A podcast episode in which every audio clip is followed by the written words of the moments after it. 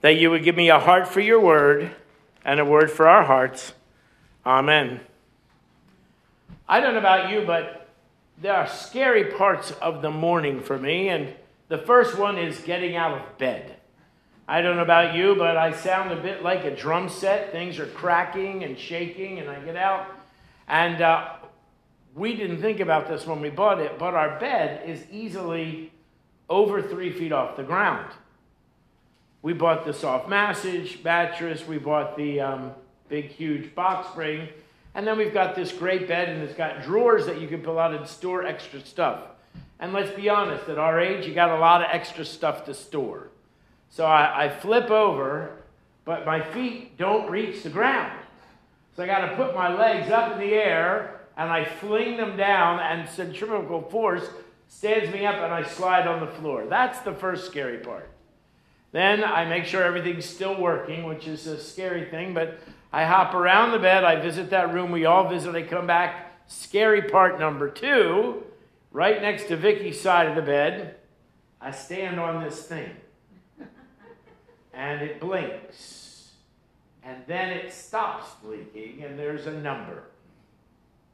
This morning's number was a little high because I went to this Apple Festival and they had hot dogs, and Vicky doesn't like hot dogs, so we don't get them at home. So I had hot dogs, and then we had chips, we had cider, we had cider donuts, and I wanted to have the cider sundae, the donut sundae. That sounded really good, but we were going to a birthday party afterwards. And you know what they had at the birthday party? White Castle. When's the last time you had a White Castle burger? Well, they're little. I had two of them. And uh, they, they insisted, they were from our last church, they insisted we, what they call it, loaded beans? Oh my goodness. There were no beans in it. It was all loaded. And there was ground beef. It was delicious. So when I got on the scale this morning, that scary part, it went a little higher than I would like. Now, if we had had the children here today, I would have shown them this. You know what this is? This is a food scale. And there are some diets where you're allowed to have four, four ounces of meat. I'm not sure anybody could live on four ounces of meat, but we, yeah, we'll pray for you. Anyway, this is how we measure things today. We have these electronic scales. But in Bible times, they had scales. There's a lot in the Old Testament about not cheating on the scales and having honest weights on the scales. And what kind of scale did they have back in Bible days? They had the balancing scale. Well, some people, when they are offended by another person, get out their emotional balancing scale, don't they? And they say things, I made a list. They made things, they say things like this Fool me once, Shame on you. Fool me twice. There you go. It's better to ask forgiveness than permission. You've not heard that one? That's it's better I got that one. I'll forgive, but I'll never. There we go. I don't get mad. Do you, do you hear the scale here? Right? You are going to pay that debt. Uh, this is my personal favorite comes from Star Trek. Revenge is a dish best served cold. Ooh. Remember, Khan said that to Captain Kirk. Because we, earthly, non Christians, they believe that if there's an emotional, physical debt, it needs to be paid. However, we sing that great old hymn Jesus paid it all. We are in a church, we are believers that that debt needs to be forgiven. But I want you to hear this the debt also needs to be recognized. And that's, that's where a lot of Christians get caught up. Well, I'll forgive them when they apologize, right? They're still looking for that transactional relationship for forgiveness. Now, I want you to think about this. If I'm waiting for the other person to apologize and they never apologize, Am I going to get happier or grumpier? Grumpier. And what if they don't apologize for five years or 10 years or 35 years. We are now letting them, the kids say this all the time, they're living rent free in our head. There she is. She hasn't apologized to me. Can you believe it? 35 years ago. And we carried that around with us. So Jesus says, first of all, not spiritually healthy, not emotionally healthy, and I'll tell you from a psychological standpoint, standpoint that if you carry that around with you, it'll affect your physical body.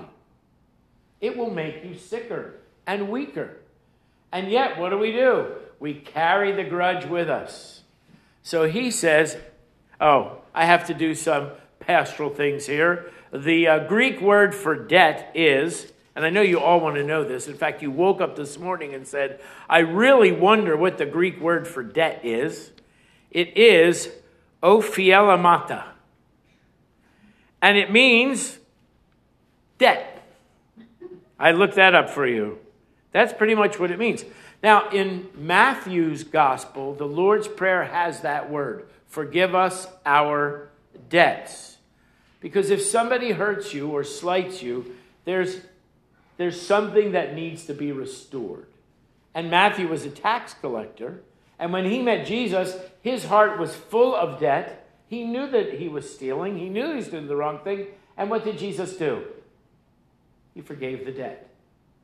So Matthew says, Forgive us our debts. Luke says something completely different. Luke's gospel, the word he uses is, um, yes, I know this word like the back of my hand. Anyway, amartia, that's the word. It, it means to miss the mark, right? Uh, you're walking along and the sign says don't step on the grass and you accidentally step on the grass. We're heading in the right direction and we, we fell off the path. Completely different than Matthew's gospel, where is you owe me something. Now, both are sins, both need to be forgiven. One is more unintentional, and the other one has the feeling of you owe me. And our human hearts want to get out the scale and measure until the debt is paid back. So, I, I decided, because I've never, actually never done this before, I looked up forgiveness. Now, sometimes in the, in the Greek lexicon, in the dictionary, you'll get like uh, and it means debts. That's it. And sometimes you'll get a list like this. And I'm writing them all down. I want you to hear this. The word is aphiamai, and it means to send away, to bid depart, to send forth, to yield up, to let go, to let alone, to not discuss, to forgive, to keep no longer, allow not to hinder, and give up a thing. Now, why does it have all those? Because they want you to get the idea that when you forgive, it's got to go away. It's got to move away because if we carry it, it's going to do us emotional, physical, and spiritual damage. Now, did you hear any word in there that had to do with getting back at the person who sinned against you? There wasn't one word about that. So, Jesus gives us four things to think about. And the first one is this there are no irreconcilable differences in the kingdom of God. And can we agree that people fight over stupid stuff? Now, if I were in kindergarten and I said stupid stuff, they all go, because that's a bad word if you're five years old. But I, I worked at a church many years ago that were given a gift to redo the sanctuary. And they got a committee together because they're good Methodists. What's a, what's a decision without a committee? And half of the committee fell in love with this heavenly blue color for the sanctuary wall. And the other half of the committee fell in love with that, and this is back in the late 70s, that yellow that every sanctuary was, was sort of a, a yellow mustard yellow. They got so mad about it that the yellow people began sitting on this side of the sanctuary, and the blue people began sitting on this side of the sanctuary. And the, it's like a Dr. Seuss story for church. The yellow wouldn't talk to the blue, and the blue wouldn't talk to the yellow. And one day the pastor said, I'm taking care of this. And he bought a chair rail. And he put the chair rail all around the middle of the church. And he called the painter. And you know what he did? He painted the bottom half yellow and he painted the bottom, the top half blue. And he said, That's it. We're not discussing this. Poor Vicky got to see how this works in real life. We were at a, maybe we need to stop giving gifts to the church, but we were at a church that was gifted money to redo their kitchen. And they spent almost two years fighting over should the counters in the kitchen be, what, what's that stuff called? What, like laminate, like uh, formica or granite. And they fought and they fought and they make a decision and they unmake the decision for two years. Finally, the, the builder came in and said, Look, if we get granite, they will measure it, they will cut it, and they will install it. If we get formica, I have to build it by hand. And it's good. Oh, and the installation for the granite is free it's actually going to be like a two or three dollar difference per foot. And finally, after two years, the kitchen is done. Jesus says, Why are we fighting over this stuff? Why are we getting mad at each other? We should probably get together and talk about it. And that's where we start here. The first thing Jesus says if somebody sins against you, and that could be anything from a, a, a, a poorly placed word to a, a property issue, you damage their car when you buy it. I mean, you could you could figure out whatever that debt was. And remember, our first response is to get out the scale. Jesus says, don't get out the scale. Go and talk to the person. And how many people do you take with you? Nobody. Just you and the person. And you say, okay, person, I, I'm hurt by this. Can we work it out? And if you work it out, you've restored a brother and the church sails on. Now, what if the person does what a lot of people do and they dig in their heels and they tell you all the reasons why you shouldn't take this personally because you don't understand where they're coming from? And you're still hurt and the damage is still done. Then Jesus says, Go and get two or three members of the church. Now, we are not ganging up on the person. See, if tempers flare, we say things we probably shouldn't say. And we do things we probably shouldn't do. So the extra people are there to help keep a lid on the conflict. And if your tempers are going, your amygdala is flared up, you don't often remember exactly what happened. And then we have what they call a he said, she said. And they're going back and forth. Jesus says, we can stop the he said, she said if we have some calm, rational people in the room who can say, okay, let's not let this get out of hand. And if the rumors flare, they know the truth. Finally, and I hope we never get there, but I have been at churches where they did, the person is still unrepentant. Then you tell the church and you ask them to remove themselves from the fellowship. He says, treat them like tax collectors and Gentiles. We're coming back to that because that's not exactly what you think it means. So, why does Jesus give us this four step process to resolve conflict? This is probably, for me, the crux of the message. Our example, our behavior, our actions as the church are our witness. You've heard that old thing, you may be the only Bible that anybody ever sees. The way you treat your neighbor or your brother over a conflict, you know what the world is doing? They're getting out their metaphor, they're watching that. How is the Christian going to handle this conflict differently than I would? It becomes our witness to the community. Think about this. Rarely do people love someone enough to do the scary, awkward, and hard thing. Imagine standing in front of that person's door who has sinned against you, getting ready to knock. You don't know what's on the other side of that door. You know who is, but you don't know the level of conflict and how this is going to go.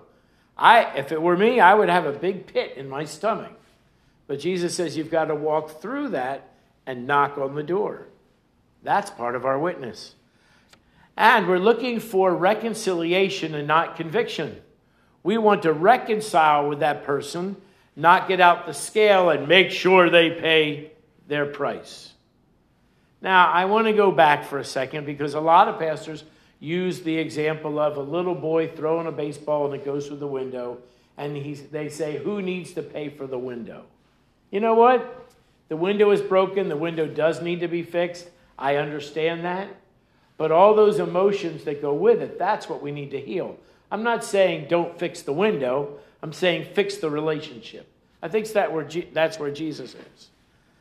So, there are two ways to approach this. And I want you to chuckle about this when you have lunch later.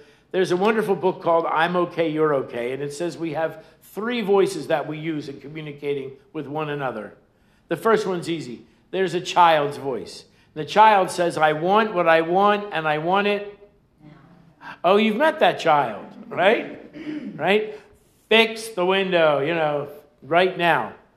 Probably not a good way to knock on your neighbor's door to reconcile. The second voice is the parent voice. And uh, Vicki and I laugh about this a lot because it comes with a finger wag, right? Your kid shouldn't be playing ball at my house, blah, blah, blah, right? And he calls that the parent voice. Now, if you wag your finger at another adult, either in real life or metaphorically, are they going to respond in love and compassion? No, they're either going to finger wag back at you, you've seen this, or they're going to do the child and go, I don't have to listen to you, you ain't the boss of me. That always creates love and harmony in the church and in your community. The third voice he talks about in the book is called the adult voice. The adult voice says, You know, when you did this, I felt this. Can we work this out together? There's no finger wagging, there's no childhood stubbornness. That's where Jesus is headed. The third thing we're going to look at is we need to focus on the person, the relationship, and not the sin. When I was a kid, I had to memorize. Uh, why is it when I stand in your church, I can't remember a single scripture that I've known my entire life? If we confess our sins, He is faithful and just. Ah, to forgive our sins, not to remember it and hold it against us forever, but to forgive our sins. So we're going to focus on the person and the relationship, not the sin. And if I need to bring the community, I'm doing it for, well, let me tell you this way.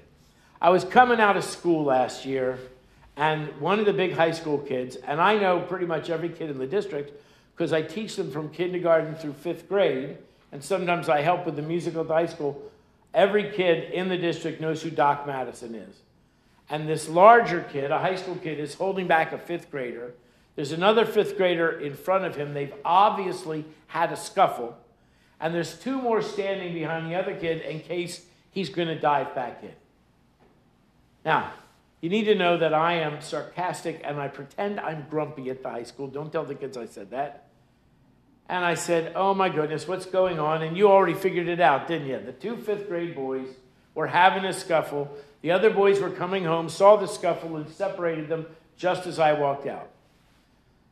I looked at them and with all the love in my heart, I said, You are idiots. And they went, What? I said, You are on school property and you're fighting.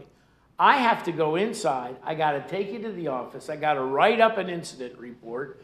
And I'm not going to be happy because I want to go home. If you had walked across the street and had the fight over there, you're not on school property.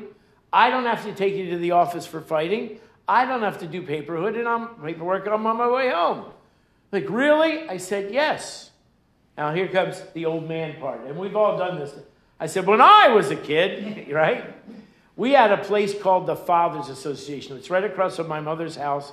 A building and a lot. And we all knew that if there was going to be fisticuffs between the little boys, we would go to the fathers. Why? Because the kids who weren't fighting would make a circle. You may remember this and the kids in the middle would duke it out. And if it was getting out of hand, the kids in the circle would pull them apart. They went not to encourage the fight, but to make sure it didn't get out of hand. And if anybody, like a parent, said what was happening, the wiser heads would prevail. That's sort of what's happening in this Bible story. Jesus says, take two or three with you. They're not there to fan the flames and get everybody madder. They're there to keep a lid on it, keep it safe, and keep it, well, rational would be the word. And perhaps help with the next steps.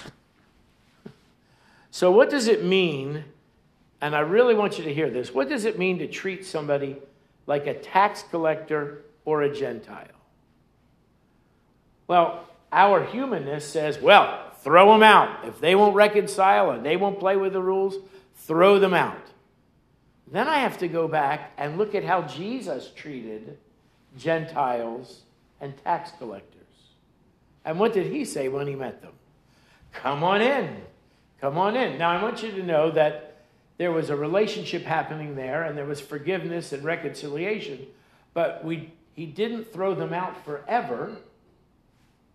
He wanted to help them find forgiveness, find relationship, and join the church. So when we here treat them like tax collectors and Gentiles, we want to put our feet together, put our arms out, and make them walk. Jesus says, yes, they need to be removed, but always with the intention of inviting them back in. The world says ostracize them, judge them, despise them, and give up on them. Jesus says, pray for them, share the good news with them, invite them into the kingdom, and like the prodigal son, celebrate when they come home. Poor Vicky has heard this all summer long, but the best book I've read this year is called It's okay, Unoffendable. Unoffendable. It's written by a Christian radio personality named Brant Hansen. And he talks about the fact that when Jesus met any sinner, who was in need, he was never offended by them. He could have stood up as the Son of God, the perfect Son of God, and pointed them and call out their sin. And he never did that. He never did that to the woman at the well. He never did it to the woman called in adultery. He didn't even do it to the tax collectors, Zacchaeus and Matthew. Jesus was not offended by people in need of the gospel. He was offended by people who were offended by other people and that would have been your Pharisees and your Sadducees. Jesus wanted us to seek and save the lost. And I want to finish with two stories. And they're precluded with this people fight. They may not put up their dukes and have it out at Boscov's, but people fight. And I'm sorry to say, churches fight, organizations fight, it seems to be part of our nature to put up our dukes when we don't like something. There's a cute story told about a church uh, pastor and minister of music who did not get along. The first week, the pastor preached on commitment and how we should dedicate ourselves to the service of God. The music director sang, I shall not be moved. The next week, the pastor preached a sermon on how we should all gladly give to the work of the Lord. And the director of music sang, Jesus paid it all. The third week, the pastor preached on gossiping and how we should all watch our tongues. And the music director led the song, I'd love to tell the story. With all this going on, the pastor became very disgusted over the situation, and the following said, Sunday told the congregation he was considering resigning and the musician led the song, Oh, Why Not Tonight? As it came to pass, the pastor did resign, and the next week he informed the church that Jesus led him there and Jesus was leading him away. And the music leader led the song, What a Friend We Have in Jesus. Not the way I would recommend dealing with a conflict. On a more serious note, Norman Vincent Peale tells the story of a woman who came to his office after a Sunday service with the strangest thing he'd ever heard. She said she thought she was allergic to church.